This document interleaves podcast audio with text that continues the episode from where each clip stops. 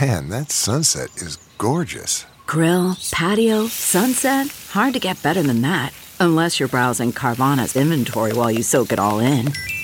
Oh, burger time. So sit back, get comfortable. Carvana's got thousands of cars under $20,000 just waiting for you. I could stay here forever. Carvana, where car buying meets comfort meets convenience.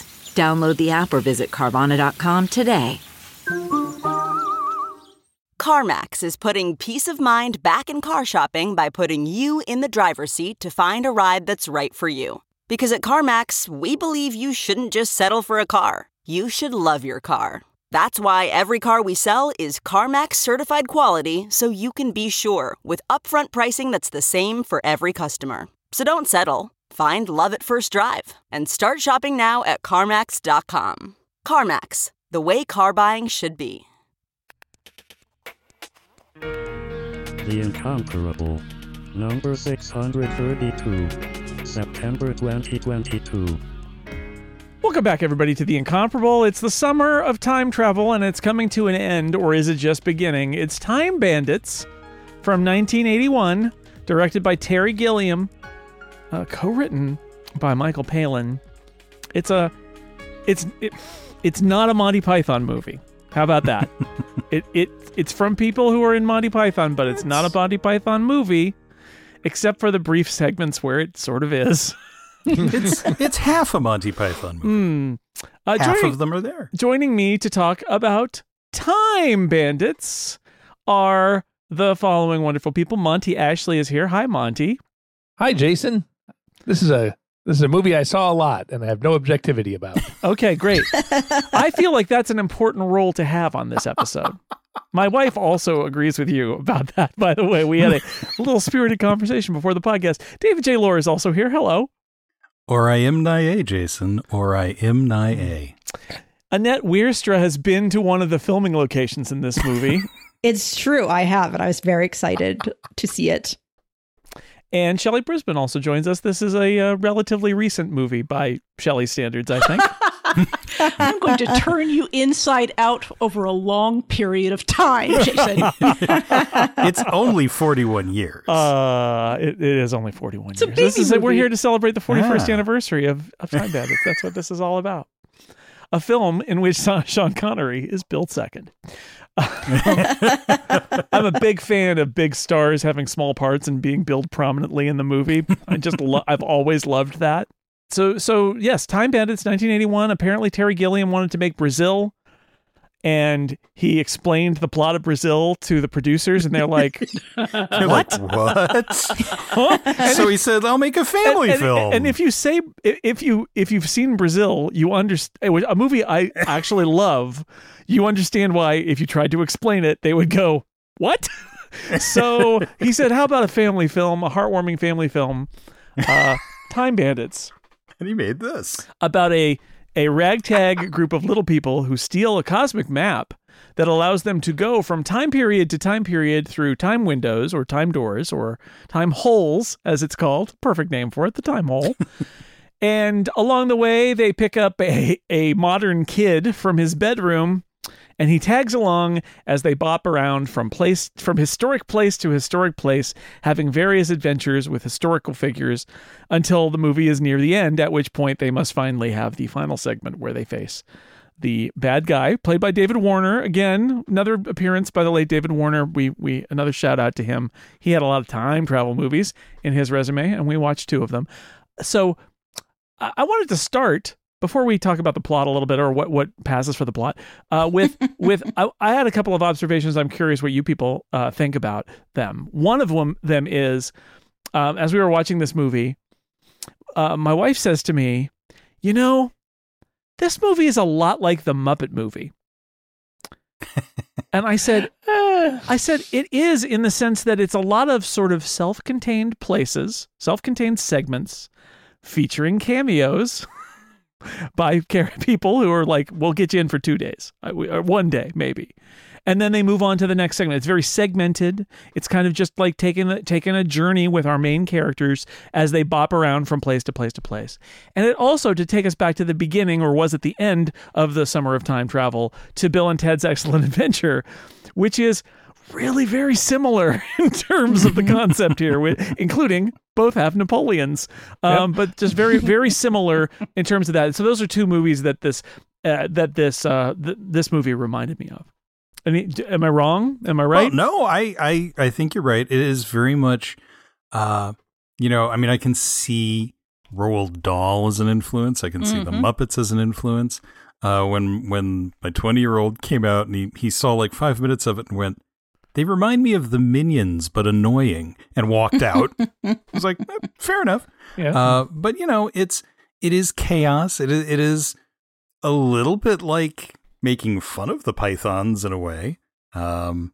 Six insane little people. They're their own comedy troupe with a map, cosmic map. And it's such a strange movie, but it's kind of fun. I do love how by the end, I mean, is it entirely coherent? But I love how by the expect. End. It's coherence is a lot. Well, especially from time Terry travel. Gilliam. Yeah. Coherence is overrated. I agree, Monty. I 100% agree. I don't demand coherence from this movie at all. I really don't. Nor should you. But I love how it kind of tries in the design of the fortress that they wind up in, and the subtle like, hey, we're gonna like finish, but it's a sketch movie. So it's still a sketch. One of the things Lauren said to me, and again, this is like Monty. This is a beloved movie from her youth, and she said, I had not really thought about how little plot there is in the movie. It really just bumps from place to place to place. And then she was making an observation of like, well, like the bad guy, do we need the bad guy? And she says, well, wait a second, now I'm arguing that there should be even less plot. Maybe that's what I'm arguing here. And I think maybe she's right. It's like, it's the plot doesn't matter, folks. It doesn't really matter. It's picaresque in the best sense. Yeah. The plot matters so little that God has to show up multiple times to say, guys, let's go, please. Yeah. And at the end of the movie, while there is a climax, right, it's really just more the end segment is now we're going to visit David Warner in hell or wherever. And that is resolved by God appearing and saying, okay, we're done. It's the fortress of ultimate darkness. It is. That's what it is. But on a broader level, it's every movie where a 10-year-old or 12-year-old boy is the avatar, and then crazy stuff happens. Yes. I mean, that could be Home Alone. It could be Christmas Story. It could be anything where the 10-year-old boy is like our ultimate, we the people kind of guy, which I have sort of feminist objections to, not in terms of this movie, because I actually really enjoyed this movie a lot. But then you sort of go into the Terry Gilliam kaleidoscope and you just make it insane and crazy. Back and watch it and I'm like, I don't care. I don't care that we have another 10-year-old boy avatar movie. This is just fun, and I'm going to enjoy it. Well, it's very heavily implied that, by the end, it is kind of all his own fantasy, because it's his obsessions. Or is it? Yeah. Right. But even the trap is the thing that's set up in the first scene, right? And but it's kind of delightful how it works both ways. Does Kevin contribute to the plot in any way? I guess he comes up with the sleeping potion to stab into the giant's head. Aside from that, if he weren't in the movie at all, would anything change? Well, he's the one who stops evil. He's the one who makes them go get the map. He's the one who makes them go do it. That doesn't. Yeah, but they wouldn't have done it if it weren't for him. Having not seen this movie in a while, I had forgotten that in the climax, they all run to the trap, and Kevin is not fooled. Right. And I think, oh, well, this is obviously how this movie is going to end, is they're fooled, but Kevin isn't, and then Kevin's going to solve everything. And the movie's like, oh no, then they just got Kevin too and put him in a cage. I'm like, well, wait a second. He took that picture of the map, so that's something. Polaroids. Right. And that's a very clever trick. I mean, Kevin is the POV character, but the other thing I like about what they do with Kevin is that you think he's going to stay with the people he initially starts with, like the little people, right? You think he's going to stay with that little band, but at some point he's just like, no, I want to go over here. And he does it a lot. He's just like, I'm interested in this shiny thing over here and these people over here, which is often not the case. Often the POV character is dragged along with the same group of people, and then he encounters other people, but he always ends up back with his family of the movie. And I kind of enjoyed that Kevin, even early on, sort of has a mind of his own and says, I'm going to hang out with Sean Connery for a while. Yeah. Yeah, because like they drag him away from Robin Hood and he's like, but I wanted to hang out with him. He's one of my heroes. Yeah. And so when it comes to Agamemnon, he's I've been adopted by the king. Let me stay. Yeah. He immediately has no interest in going back to his own family. And rightly so. Not at all. And that's the Twilight Zone Philip at the end where... maybe it's not all in his head. Well, it's so nice. But it did, and also because of the time period, it does remind me of a bunch of 80s fantasy movies like Labyrinth and The Dark Crystal and Willow. Mm-hmm. And it has a lot of those same elements, and it has that kind of look. It's a beautiful and weird looking movie. It feels, again, very 80s fantasy, but in his original review of it, Roger Ebert said he didn't think he'd ever seen a movie live up to its production sketches as well as this movie did. Yeah. And it is just beautifully designed. Yeah, yeah. But Ebert didn't particularly like it. Like the reviews, many reviewers liked it a lot more than Ebert did. Well, so Ebert's review does express something that I felt about it, which is, I actually think that review is fascinating because it's him learning a lesson that I think he maybe applied later on his career, which is he came out of the movie and said, I'm confused because I like the production design, but the story is so frenetic and moving from place to place to place that it never really gets a chance to really kind of grab hold. And he says, then I read the review in the New Republic of it, and he said, Roger, it's a children's movie. And I went, oh, of course. And I think maybe Roger Ebert was going in thinking, Monty Python troupe, it's this English fantasy movie. He compares it to Raiders of the Lost Ark at one point. And it's like... Interesting. But I do agree that the best lens through which to view Time Bandits is that it's a boy's own story, and it is a movie for kids, and it is best viewed in that sort of like just relax and watch the pretty pictures move in front of the screen, because that's what it's clearly, I think, what its intent is to be a silly, absurd movie that kids will love. And I think it is that. And I think lots of kids over the years have loved it for that reason.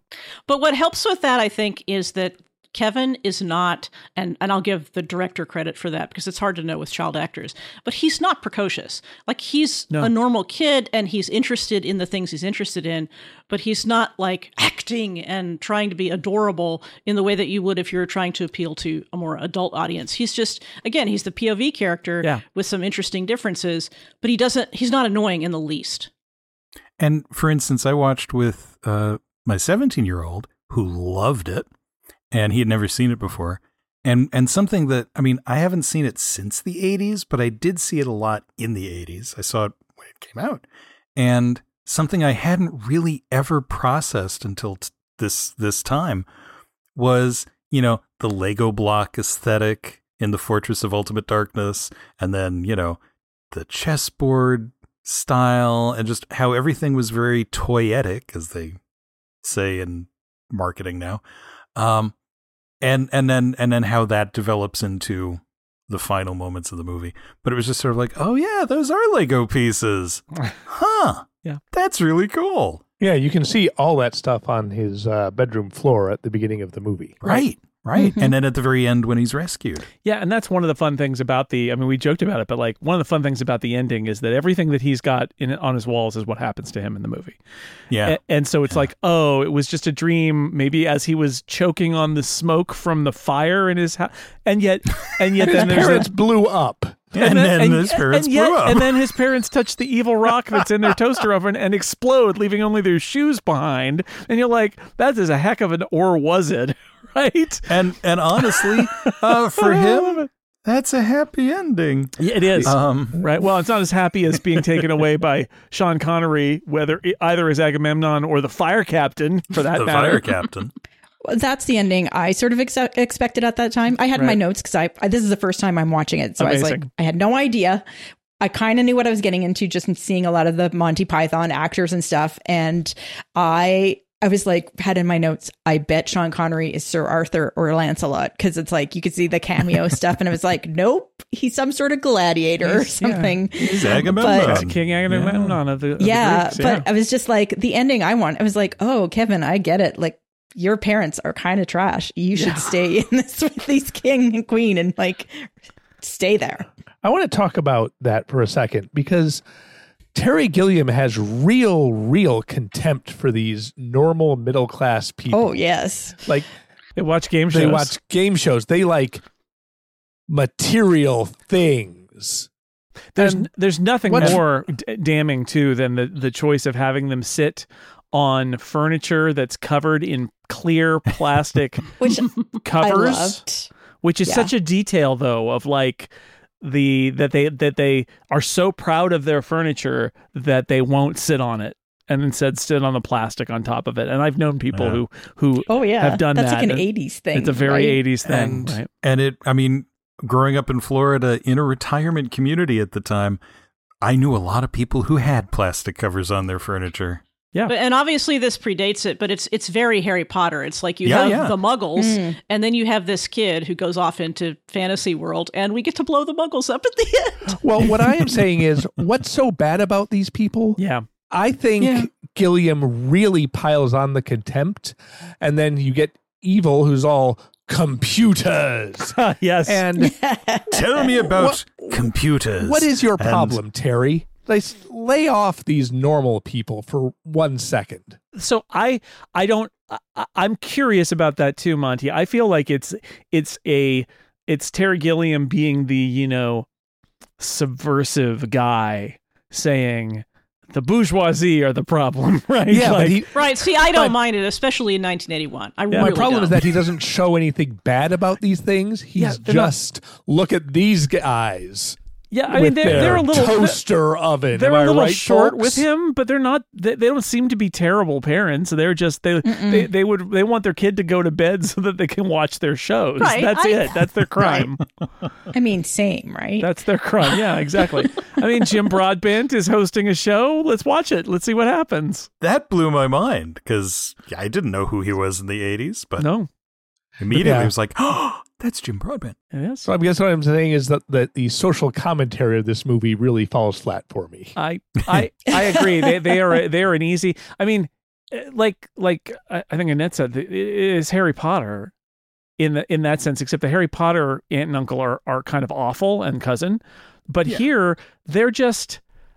I think their greatest crime is that they're boring suburbanites, and that from the young boy's perspective, he's dreaming of bigger things and broader canvases and all those things that are on the walls. And what is a greater crime to an 11-year-old boy than that his home is boring? I think that's what they're going for here. But you're right. They're not bad people. They're just you should have gone in for the toaster.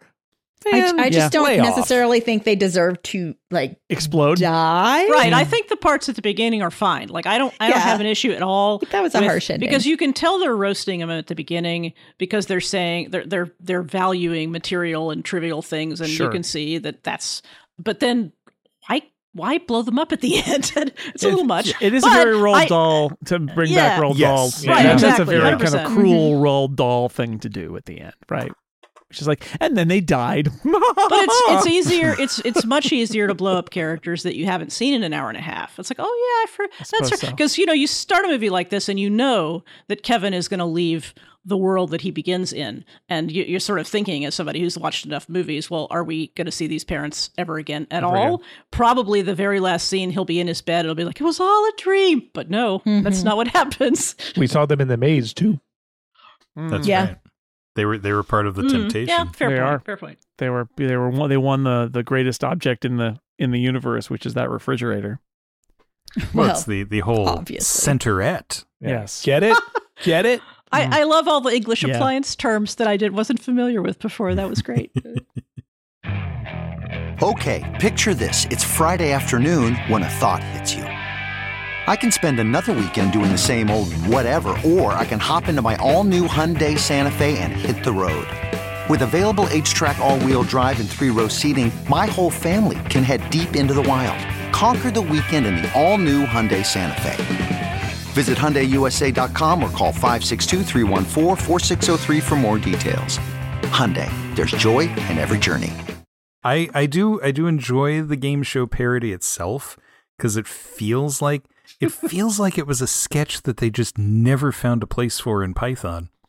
But it's apparently called Your Money or Your Life, and as part of the bet, as part of the deal, is, you know, they're actually dangling your loved one over a vat that they're going to drop him into if you don't get the price right. There's that bit where they get it wrong, and you see, and his legs are kicking in the vat, and he's submerged in the vat of foam or whatever it is. Yeah, pudding. Yeah. One of his legs is in a cast, which you wonder, is that was that from an earlier round? Earlier round, yeah, almost certainly. Yeah. Yep. Yeah. Yeah. And, what a detail. Broadbent does it with such glee. Oh. I really like Terry Gilliam in general as a director. I think that this is this his first? This is, I think it's his second, because he directed the two Terrys directed one of the Python Monty movies. Python and the Holy Grail, right? But that's right. And then did he direct Jabberwocky? Jabberwocky he also directed. So it's certainly his third, very early in his career, and then he would go on to make a bunch of fascinating movies, including Brazil and 12 Monkeys and so many. Baron Munchausen. Yeah, Fisher King, Fear and Loathing. Like, there's lots of movies that he's made, but this is early on where he's sort of getting out under the shadow of Monty Python. I like his style, and I think this movie has style. There are a couple of moments where there are little interstitial sketches where I feel like, oh, Terry Gilliam, right? Like, it's a moment where the guy who made the interstitial sketches made the movie. So of course there are little bits here and there, and there's just some of the absurdity. There are moments that do feel very Monty Python-esque, I think in part because it's written by Michael Palin and Terry Gilliam, and not just the sketches with Michael Palin, although those are, and Shelley Duvall, by the way. Oh, they're so good together. I know, right? Those sketches are great. They're very different from the rest of the movie, but they are really good. I just enjoy all of the Michael Palin stuff where he doesn't quite get to what he's, you know, it's that need I say it kind of thing that happens. With the problem with my, right? The expressions and the way they play off each other is, I mean, this whole cast, I adore this cast so much. Oh my God. I'm not sure the kids are going to get a laugh out of time traveling people knocking off his toupee, but I enjoyed it. I it worked for me in 1981. Okay, well there you go. I mean, yeah. I love John Cleese as this, and apparently he was inspired by a royal, like, shaking hands at a handshake match, right, and just going down the line, and it is so beautiful. It's such a great concept of Robin Hood. I also really loved how the thievery worked throughout as a thread, and every single time they'd steal something, usually successfully, and yet be thwarted in the keeping of it. Mm. And like that sort of thread of like picking up and losing and picking up and losing and picking up and losing was very amusing. And like, I think it was things like that despite the lack of plot, gives the whole thing this nice coherence of like, you're really rooting for them to like leave with this massive treasure. And in the end, they get nothing every time. Yeah. And it's part of the reason that works fun. Part of the reason that works for me is that ensemble is so good. That little group and the way they're directed and the way they act together and the way they play off each other and the way they include or don't include Kevin at any particular time. It's just delightful to watch. So it's to be clear, so because we haven't mentioned them before, it's people you've heard of. I think Kenny Baker and David Rappaport being the ones that you've that I've heard of. But there's also Malcolm Dixon, Mike Edmonds, Jack Purvis, and Tiny Ross, who are the other members of this Time Bandit band, who are and again, my English is not, my English is not so great. No, my English knowledge of class and all that, but it seems to me like they're lower class crooks. They're your right out of Oliver kind of thing, where they're like, you know, we got this map and now we're gonna steal stuff, and yet they don't really know what they're doing because they just got the map and they've never stolen stuff before. And at one point, it is pointed out to them by the Supreme Being, I believe, that you're terribly bad robbers, but they're gonna give it a try. They took Napoleon for a lot. That's true. Most of these guys are also in Flash Gordon. Mm-hmm. I would say that Jack Purvis is the best actor aside from David Rappaport. Mm-hmm. David Rappaport, of course, a legitimate actor. He had a sitcom. Jack Purvis, who plays Wally, he's the one with the amazing pirate hat. He was the Chief Jawa in Star Wars and the Chief Ugnaught in Empire Strikes Back. Wow. Two iconic roles where he didn't get to speak. Mm. But anytime they need someone to push back against Randall, he's the one. Like, he's the one who's angry at him in front of the Fortress of Ultimate Darkness. He's the one who's crying at the end. This time through, I was really enjoying Jack Purvis, and I was noticing how much Vermin and Strutter were in the background. Yes. And Og is the one who was in the safety dance video. But their chemistry turns into a pig on the whole. Yes. In both. No. The chemistry between the six of them, though, just as a group, I mean, they feel like a unit that's been together for, you know, they don't feel like they were just shoved together for this movie, which is kind of impressive. Absolutely. So there's a moment where there are the two doors and Kevin goes in the other door and he ends up with King Agamemnon, who Sean Connery, who adopts him and takes him back to in his palace. And there's that scene where they're having the entertainment, and it's the little outfits of the people riding horses, and then the people jump off the horses, and everybody goes, oh, because I think they thought that there was one person, but it's actually six people or three people, and they thought it was six people, and I love that moment so much because it's like, it's our guys. It's our guys. Yeah, they are. It's our buddies. They're here to make more trouble because that's what they're like. Lovable scamps. They are amateurs. They are agents of chaos. But they are agents of chaos. But they are delightful. They are really. I also enjoy when they're drinking champagne and smoking cigars on the deck of the Titanic, which they don't know is the Titanic. That's also a really great moment where Kevin is super grumpy and they're just like, "Hey, we win. We're living large. We're doing it. We're living the dream of being Time Bandits." Name of the movie. I have a question about them on the Titanic. Quick show of hands. Who thinks they landed on the Titanic as opposed to buying tickets to be on the Titanic? They do talk about something not being on the ticket. On the ticket. Which was kind of odd. So I just always assumed they landed on the Titanic. I think they just stole the ticket. If they landed on the Titanic, where did the tuxedos come from? Exactly. And why would Vincent and Pansy, why are they on the Titanic? So maybe they land on an English ship. So what you're saying is there's another movie that we could make that is The Adventures of the Time Bandits before they got on the Titanic. That's right. And on the Titanic, really, up until this moment. Yeah. They landed on England. They had all this money. They converted it into cash. They made themselves some real slick tuxedos.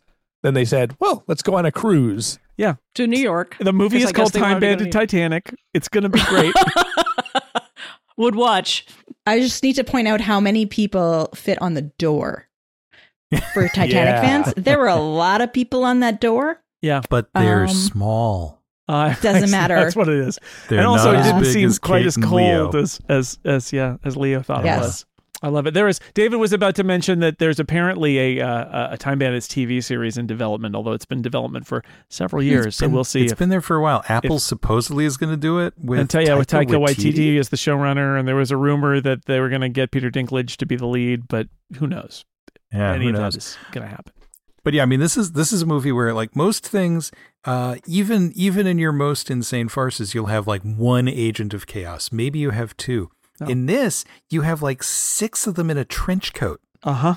Right. Like, and that's a huge degree of difficulty because he could easily have done it with two or three, and he didn't. And obviously you have character bits for the others that are not the leaders of the six to do, but you don't really need the six, but it's super fun that you have the six. And Kevin, at a lot of points, kind of, when they, especially early on when they've sort of grabbed him and they're just taking him in, he kind of gets lost. He's just like one of them. And then all of a sudden he pops out. It's like, oh, this is our avatar. This is our POV character in amongst all these, this large number of crazy people. And until you start meeting other people, I guess you need that amount of people for the chaos to ensue, but you don't need them later on because there's a lot going on. So it's, I'm impressed with Gilliam's ability to sort of manage all that in a way that's still fun.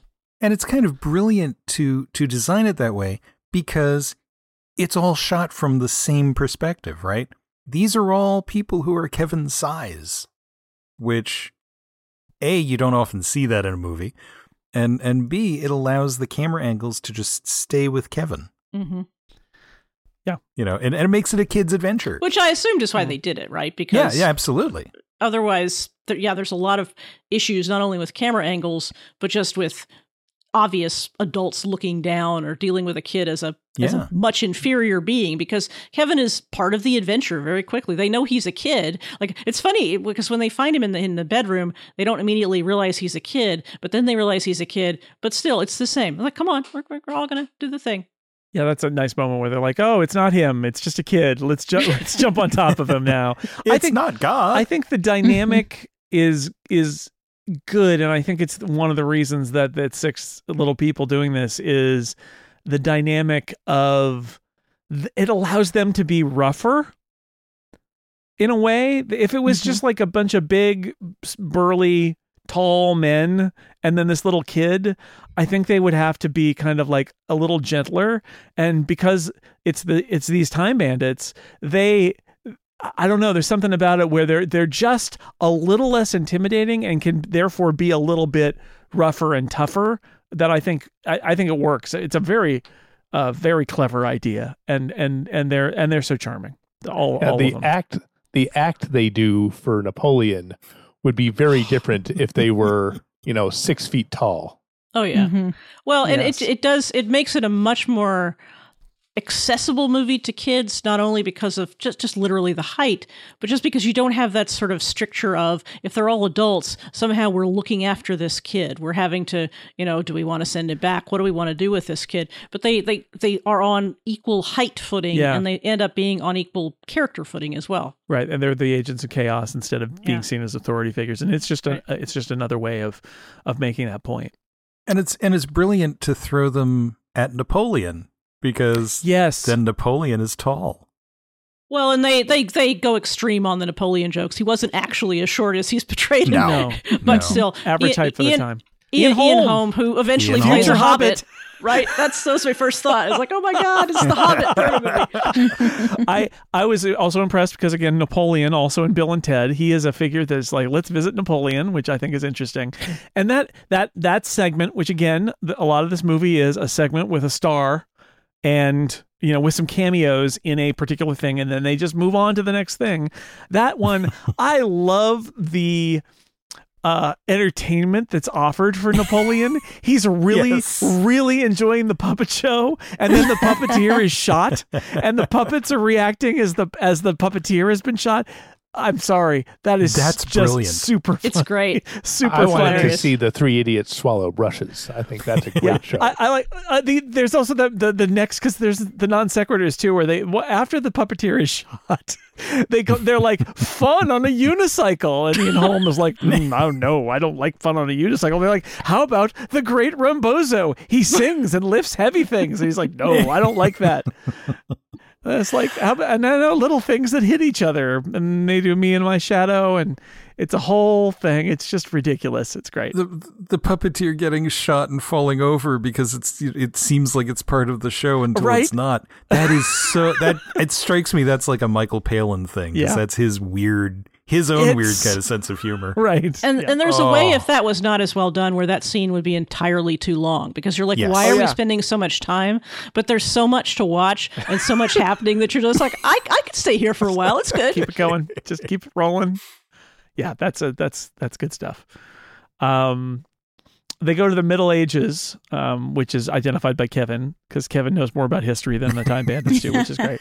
And that's these are all his obsessions. Yeah, and so that's where we see we see Michael Palin and Shelley Duvall, and they're in the carriage, and in this segment we get there's some nice moments here with Kevin understanding who the Time Bandits are. We haven't done this before, and he's like, I thought you were international criminals, and they're like, going to be it's aspirational. we're working on it, but we got fired by the supreme being because we made a dumb thing, and now we fixed the fabric of the universe, except now we ruined it. But we get that along with Michael Palin and Shelley Duvall get robbed and tied to a tree, and which leads to maybe the best non sequitur in the whole movie. It's just Michael Palin saying, oh no, the problem, Pansy, I must have fruit. It's happening again. The problem, because their dialogue is like, I'm glad that you love me despite the problem. Oh, it's just really good. There's a scene where there's an arm wrestling and an arm pops off because... Why not? It's Little John and Robin Hood does the wrestling arms off. Yeah, Robin Hood does the Royals. Yes, hello, just good to meet you and all that. Jolly just, good, jolly. Yeah, jolly good. Jolly. How long have you been a thief? 4'11". Very good. And the guy is one of his merry men who is unintelligible. Everything he says is like, and then he starts punching them, and it's like, is that really necessary? It's like, yes, it is. Uh-huh. Okay, all right. And if you noticed, that's Marion. Ah, yes, that's right. He calls him Marion. Ah, yes, the unintelligible Marion, guy. Let in the poor. Just nonsensical stuff.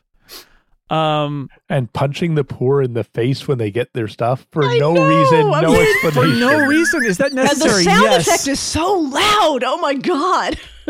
Ow. Man, that sunset is gorgeous. Grill, patio, sunset. Hard to get better than that. Unless you're browsing Carvana's inventory while you soak it all in. Oh, burger time. So sit back, get comfortable. Carvana's got thousands of cars under $20,000 just waiting for you. I could stay here forever. Carvana, where car buying meets comfort meets convenience. Download the app or visit Carvana.com today. The Agamemnon segment is interesting. So Sean Connery, he's just, charismatic, and he's like, I can lead an army, and this kid is kind of nice, and maybe I'll adopt him. He takes a lot of Polaroids. There is a weird kind of thing where guys in gold masks come to take him away, but I guess it's okay. And that was just Agamemnon's way of saying he likes him. I don't know.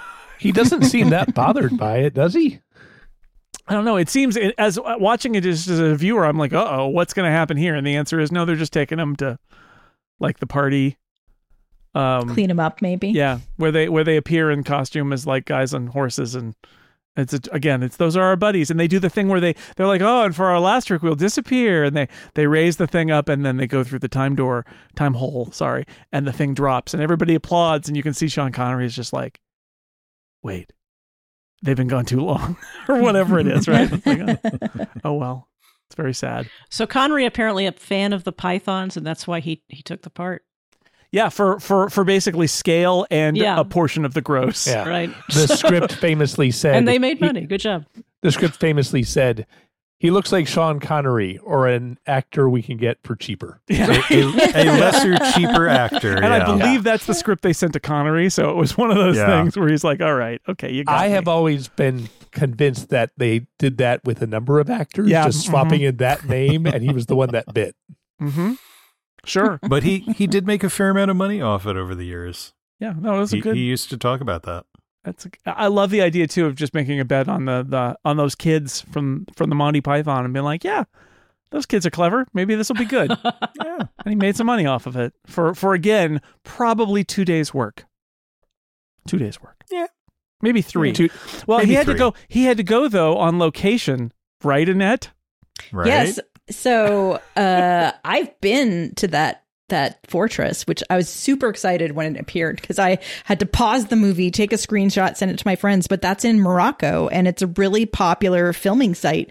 And you can just, it's a historical, I think it's a big historical site. You can wander all over the thing when they're not filming, and we walk down those streets and it looks exactly like that. And still, like, cause I was there in 2015 and it's called Ben Hadou, and I think it's in like Prince of Persia, and I don't know, like tons of movies.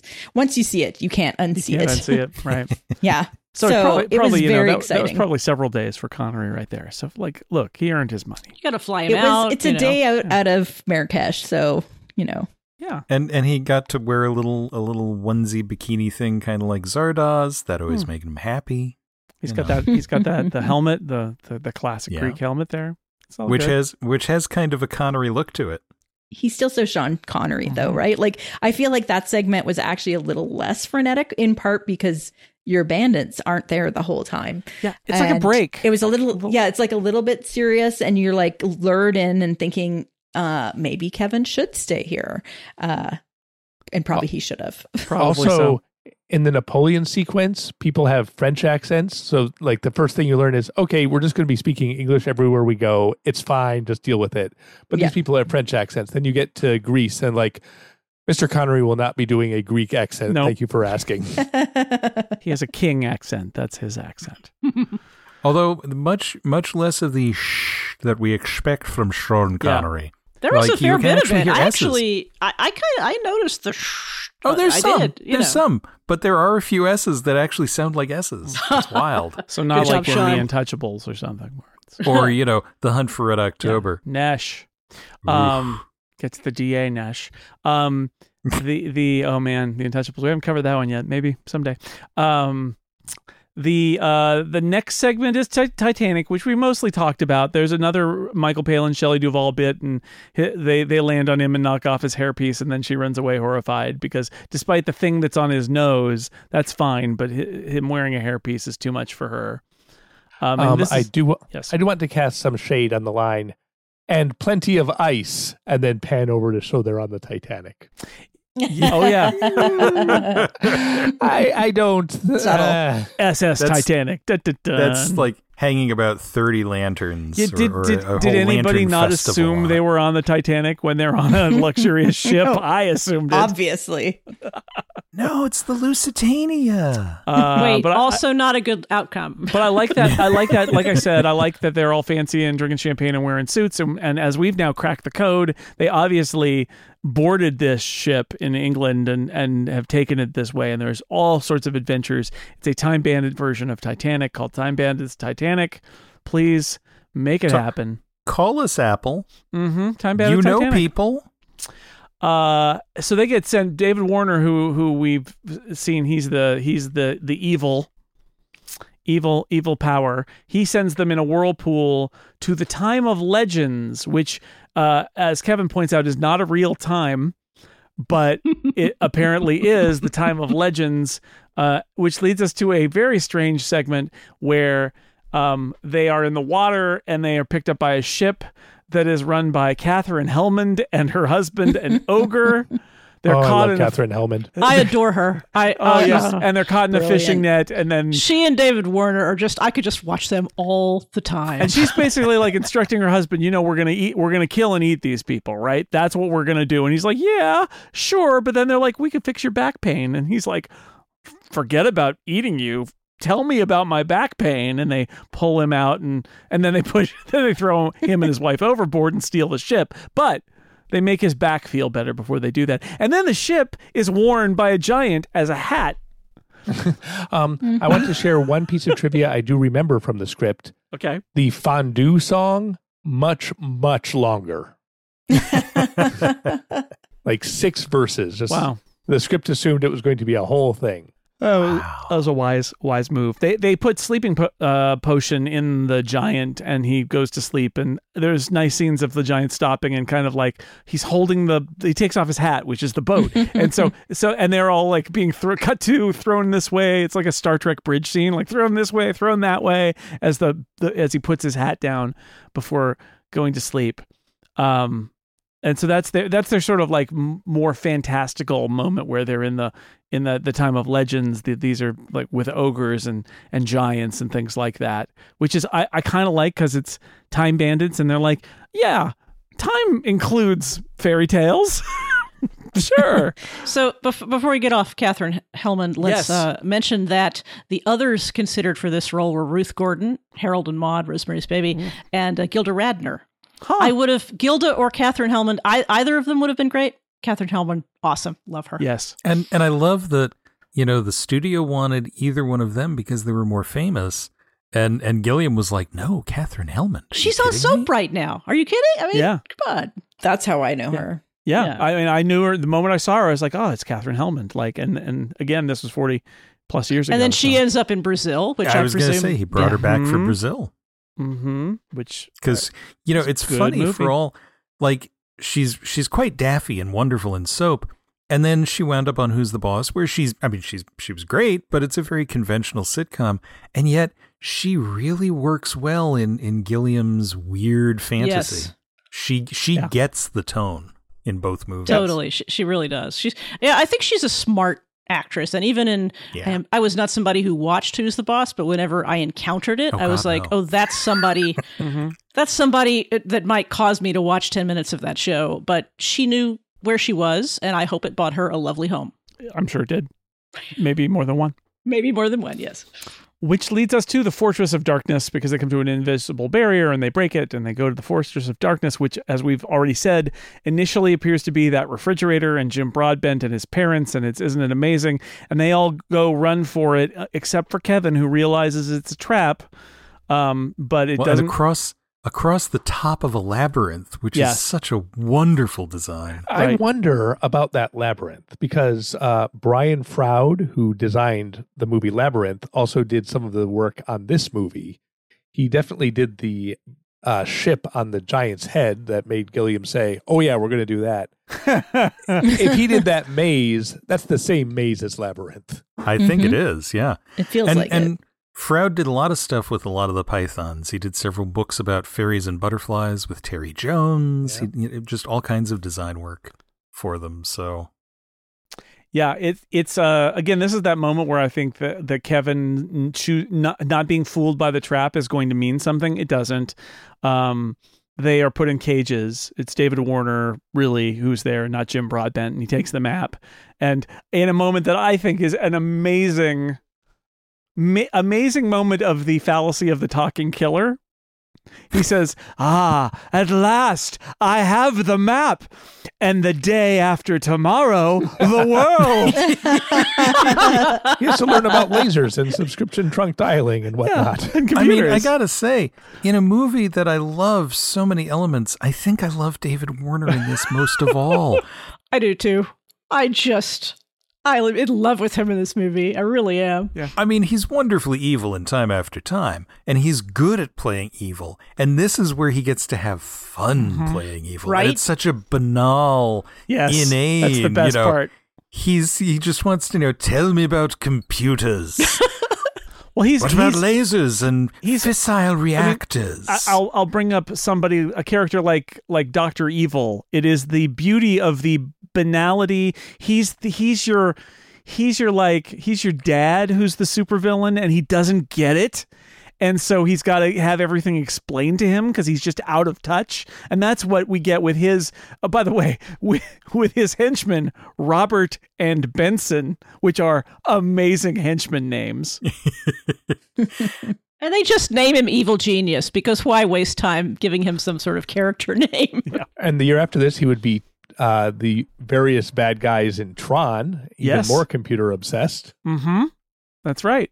So, but I just like, I now finally I have achieved the MacGuffin, and that is why the day after tomorrow I will control the world. I love it. I love it. And I mean, the shift to the time of legends is the first moment where you really go, wait, what's going on here? Like, all of the other things were sort of things that Kevin was obsessed with. But now it's like, okay, this is insane. And once you get to evil, it is exactly, is the dad. It is the boring. It is the, this is what I think is evil. Right? Yeah. The, so good. The, So in a scene that will frustrate Tony Sindelar, I don't know if you've seen this movie or not, they do a lot of things with rope that probably you couldn't do with rope. They cut parts of the rope off and tie them together and make a thing that is actually very clever, where they swing to one thing and then use it as a pivot point to swing to another thing so that they can swing everybody out of this cage that they're suspended. I love the touch that the next cell over is just a skeleton, because they're supposed to just hang there until they die.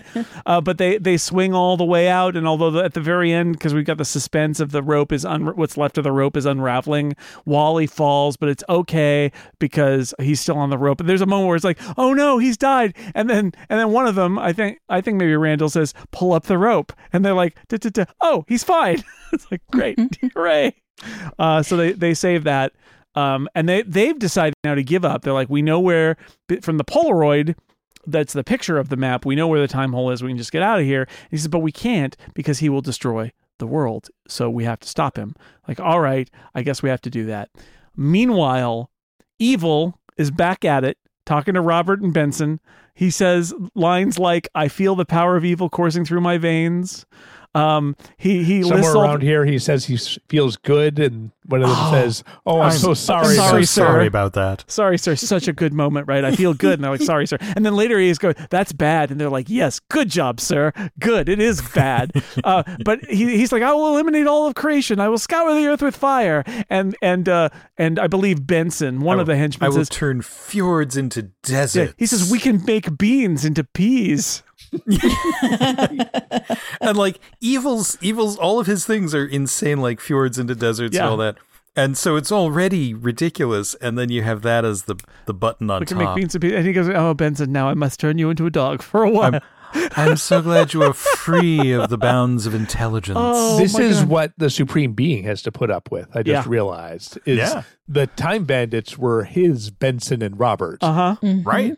Lots of dumb ideas. Like the pink buckadoo, a 600-foot tall tree, bright pink, smelled terrible. Yeah, exactly. So Benson gets turned into a dog, and he tells him, stay, guard the map. Watch the map. So they try to steal the map. Evil turns Og into a pig man. And then Kevin says, you guys go down the time hole. Og and I will stay here, Og the Pigman, and we will be a diversion for you guys to escape. And so we get the sort of climactic fight where Evil refers to Kevin as a very troublesome little fellow, which I really enjoyed. And then because he's evil, I guess, he blows everybody up. He blows all of his helpers up, including the henchman. Including the one who's a cute dog, and he just blows him up too. Yeah. Turns the pig man into a whole pig. While that's happening, which is very distracting, because it's like, whoa, that pig man, he's now a whole pig. Whoop, yoink, steals the map back. At which point, like, oh, it is the darkest moment, and that's when everybody from history comes to the rescue. Because the Time Bandits have gone and brought a World War I tank and knights on horseback and archers and some sort of space fighter thing and some cowboys with lassos, and they bring them all in, which is going to save the day, except, of course, you can't defeat that evil that easily. He spins the cowboys around and extrudes a carousel pole from his head to cut the ropes and fling them away. The carousel pole from his head really disturbed me as a child. So there's these cowboys who have lassoed him. Yes. And then there's carnival music, and his head opens up, and a really odd knife comes out. And we're at Pete Gilliam at this point. I mean, we really are. So, and it's like very weird. Tim Burton in a way, too. Earlier, he blowed people up by pulling his finger up, and you get, well, that's weird, but now he's just a fully... Inspector Gadget. Yeah. Go-Go Gadget. Yeah. Carousel knife. With knife. Yeah, exactly. Arrows fly at him from the archers, and he's like a balloon who takes all of the punishment, and then he expands and shoots the arrows back at them. The knights charge, and he puts on a gas mask and gases them. Then there's a lot of shooting with lasers and tanks and things. Yeah, we ran out of gags. Yeah, Fidget is crushed by a column, which is very tragic. which leads to the climax of the movie, which is David Warner surveying all the carnage, laughs and laughs, and then kind of explodes and is dead. Well, there's bright white light, yes. And then yeah, because it's Ralph Richardson. This is the moment where the Supreme Being, now played by Ralph Richardson, comes in and says, "Well, folks, the movie is over." He fixes the pig. He tells them all to clean up the mess in here. Fidget is dead, and they're mourning Fidget, and he's like, "No excuse for laying off work," and brings him back to life, and reveals the story, which is, "You idiots didn't steal that map. I gave it to you. This was all part of my plan. I loaned it to you to test my creation." Yeah, and they're like, and this is a moment that is actually a very good, for adults, a very good moment, which is like, wait a second, all those people died because of a test? He's like, well, you know, yeah, and I had to create evil because I think he turned out pretty well, evil. And they're like, why do we have to have evil? And he says, I don't know, free will or something, whatever. And it's amazing, right? It's like, wait, it's all the questions you'd want to ask God. They ask God and he does not have good answers. No time for theology at this point in the movie, guys. Let's just it's like free will, whatever, yada, yada, yada. And they're like, can we have our jobs back? And he's like, well, you're very bad at robbers. I'll cut your salary backdated to the beginning of time because I'm the nice one. And they're like, yes, sir. Thank you, sir. May I have another? Yeah, it's just an amazing little tour de force. What a great, great bit of casting from very stately, serious English actor Ralph Richardson, who is God. And he doesn't care that people died, and he had to make evil, and when you ask him why evil exists, he has no good answers. And the end of the at least of the story for the Time Bandits. I mean, my mother and I loved this movie at the time because, of course, she was a theologian. Yes, and so this was a wonderful meditation on faith and belief and good and evil, and you know, and how a child would conceive of a God or a supreme being, and. You know, it's just, it's so satisfying because it's like, here, we can resolve our movie with God and we don't have to actually deal with any of the reasons why he might do that. But I like that they ask the questions, right? I like that they're why? You have to. Because they let him be proud about evil. Like, he's like, you know, he turned out rather well, that evil. And they're like, why'd you create evil? And he's like, He did exactly what I said was on the box. Yeah, whatever. And he was nice David Warner. Okay? He was really good at it. He was performing it very well as well. Yeah, did a good job. That was that really turned out, God says, or the Supreme Being. It's like, okay. Yeah, it's very funny. That's good stuff. That's really good stuff. I am the nice one. Also a nice moment. I'm like, okay. I think it's a great way to end it, though, too, because, like, how were they going to end it anyway? Exactly. So you need something to come in, just be like, loosely grab all of those loose ends and basically throw them away and like say they don't matter. This whole plot never really made sense. Evil died on the way back to his home planet, okay? It's just, it's just like, boop, boop, boop. We fixed it all up. He just ties it all up and it's over and we don't have to worry about anything. And it feels right just because that's sort of the pacing and the plotting of the movie. It doesn't need to be tidy. It's important that the Time Bandits don't actually succeed. They're clearly incompetent. Yes. Yeah. But they get their jobs back, but they also get a pay cut, which is hilarious, right? So it's like, no. Of 19%, which is pretty high. You're very, Yeah, but what do they spend the money on? Yeah, exactly. It's unclear what that would even be. I love that God is like, was this yours? Oh, well, okay, sign here. And Kevin signs as if, you know, well, that makes perfect sense. He starts to sign. He immediately just pulls it away. Like, all right, that's it. Yeah. So then Kevin's like, well, wait, where are you going? And they all disappear in a puff of smoke, and then there's smoke all around him. And then the smoke is in his room because his house is on fire. And the fire captain pulls him out.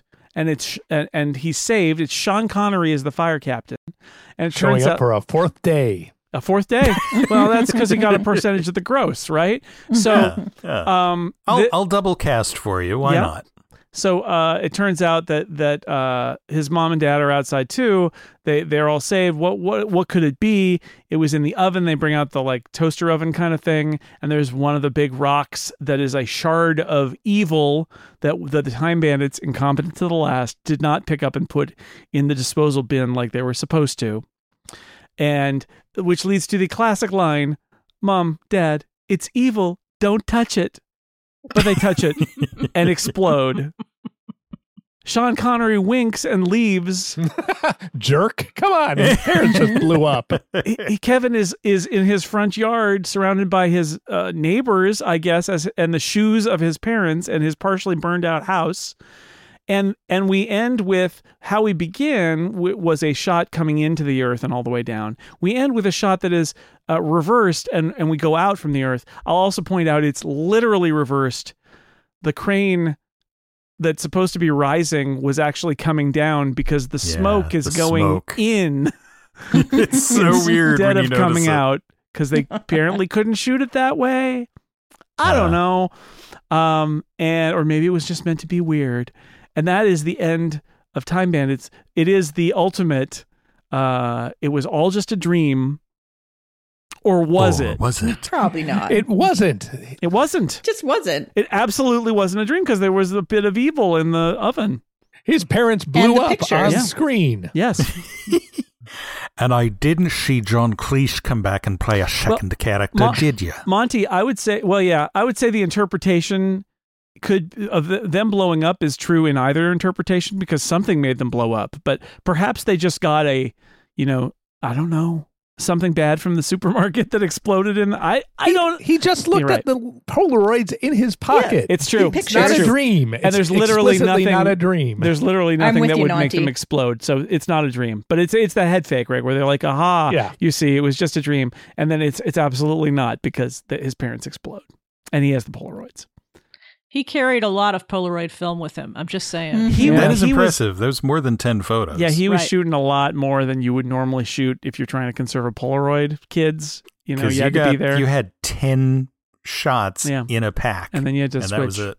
And those packs were expensive and they were kind of large, so I can't imagine especially carrying It's hard to believe. Well, it's magic. Yeah. It's magic. The Time Bandits had an unlimited supply of Polaroids. They stopped over at Polaroid and got some extra packs for him at some point so he could keep taking pictures of the Time Bandits. I would like to praise two elements of the production design of this movie. First, the map. The map is the coolest movie prop ever. Love it. Mm-hmm. And second, the outfits that the Time Bandits are in at the beginning. With Fidget has a colander and there's a candle on top of it. And Randall has a pilot's cap on for some reason, and Wally has this enormous pirate hat, and none of it goes together at all, and it all works perfectly just to say, these are scruffy people from out of time, here we go. Mm-hmm. Yeah. Right, you can't place them in time, and I really wanted to. When they burst in and you meet them, it's like, okay, well, I know we're going on time travel, so clearly these people are from a different time. What time is it? No way of knowing. No way of knowing at all. Mm-hmm. No, none at all. Just iconic looks. Yeah, it's beautiful production design, right? That is one of the things that I really like about it. And and when I said at the beginning, it's a movie that kids are really going to appreciate. It's how I feel about the Muppet movie. When I watch it now, I love the Muppet movie, but the Muppet movie is also a picaresque kind of, there is a plot because they're theoretically they're headed to Hollywood. Mm-hmm. Via Saskatchewan and various other places, and there's a frog and a bear and a multicolored Studebaker.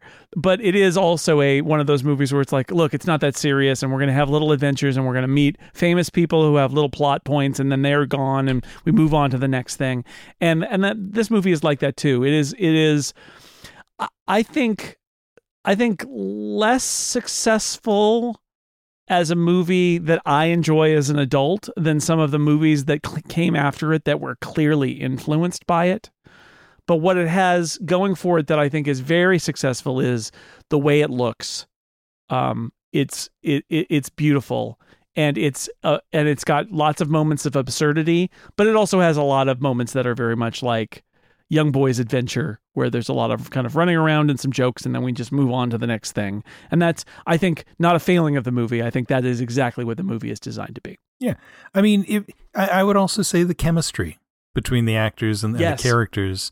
Again, you don't see that kind of chemistry naturally a lot of the time.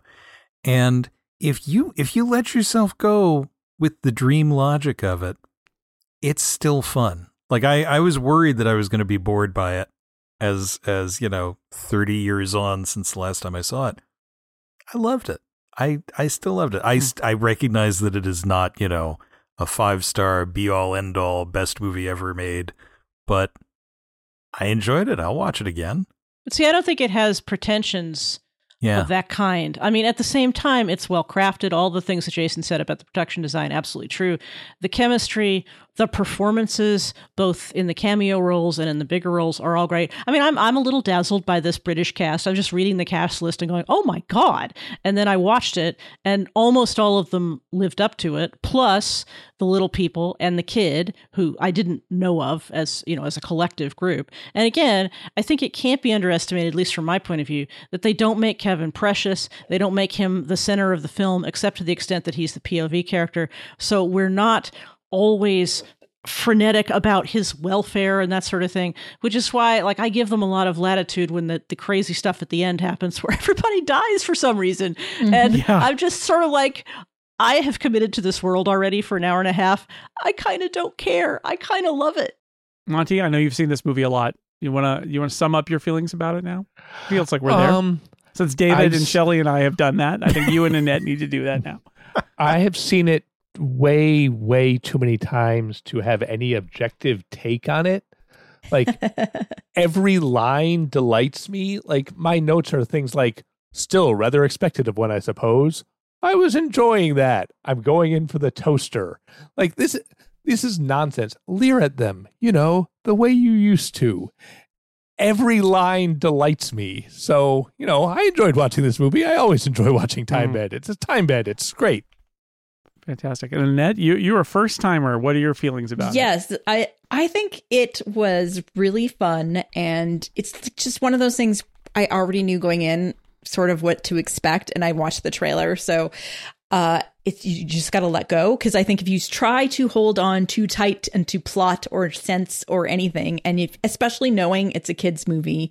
And I agree with Shelley. I think kids in movies can be very trying, but he was not. And then it was just a good ride. And the pacing, even like it was frenetic, but it kept things moving a lot. Mm-hmm. And so I wasn't getting bored, because sometimes you get bored, but it just really reminded me of that era too. And sort of like the movies of that time and the stuff I watched as a kid. And it just, like, the nostalgia of it just felt really good, and it was fun, and it made me laugh. And the 80s fantasy vibe, and there's something about it. And it's not just it's the same vibe that you get in Labyrinth and Dark Crystal and Willow and The Princess Bride, right? It's that same, there's something about it, that the 80s fantasy feel, and Time Bandits has it, and it looks beautiful.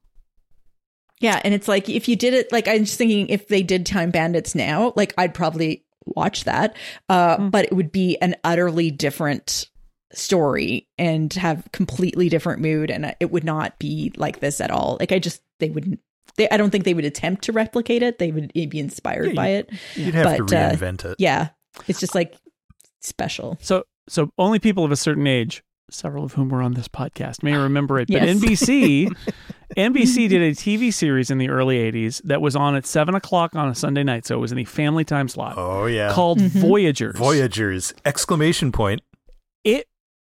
I was thinking about Mino Pilus and the late John Eric Hexum.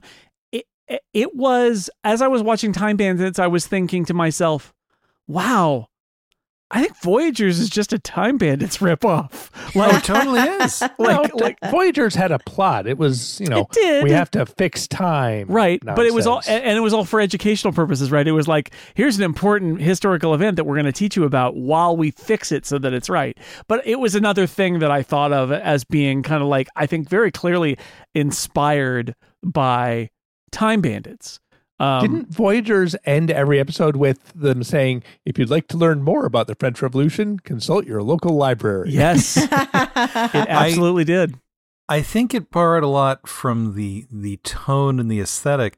But, I mean, what is Doctor Who but a guy and a companion traveling? I mean, it's just they changed the device. I had some real 80s Doctor Who vibes from Time Bandits as well, although Time Bandits is much more beautiful and lavish and money was spent on it. But I was thinking for the Doctor Who fans out there, hi, Stephen and Erica. I was thinking about The Five Doctors, the plot of the 20th anniversary episode, The Five Doctors, which is very much like Time Bandits in that there's a whole bunch of scenes strung together that don't really fit. And they're just like, look, we're having an adventure with people, characters you recognize. On to the next one. And honestly, that climax with David Warner in the Dark Castle or whatever it's called, that the Fortress of Ultimate Darkness. That is literally the climax of The Five Doctors, is they get to the Dark Castle and they have to solve some puzzles and some things blow up, except more cheaply. And it's Doctor Who. So and dancing robots. And it's all literally a game. And it is all literally a game. So that I had that vibe too. That reminded me of that. I was happy to watch this movie again. This is the kind of movie that I would say I've never seen before, but I actually have seen this movie several times before. And it's a fun movie. Again, if you're an adult who remembers loving it as a kid, I will give you the caution, like, you may appreciate different things about it this time if you watch it again, but you're not going to get the Scooby-Doo thing where you're like, oh no, this is terrible. What was I thinking as a kid? Because no, there's a lot of fun stuff in there.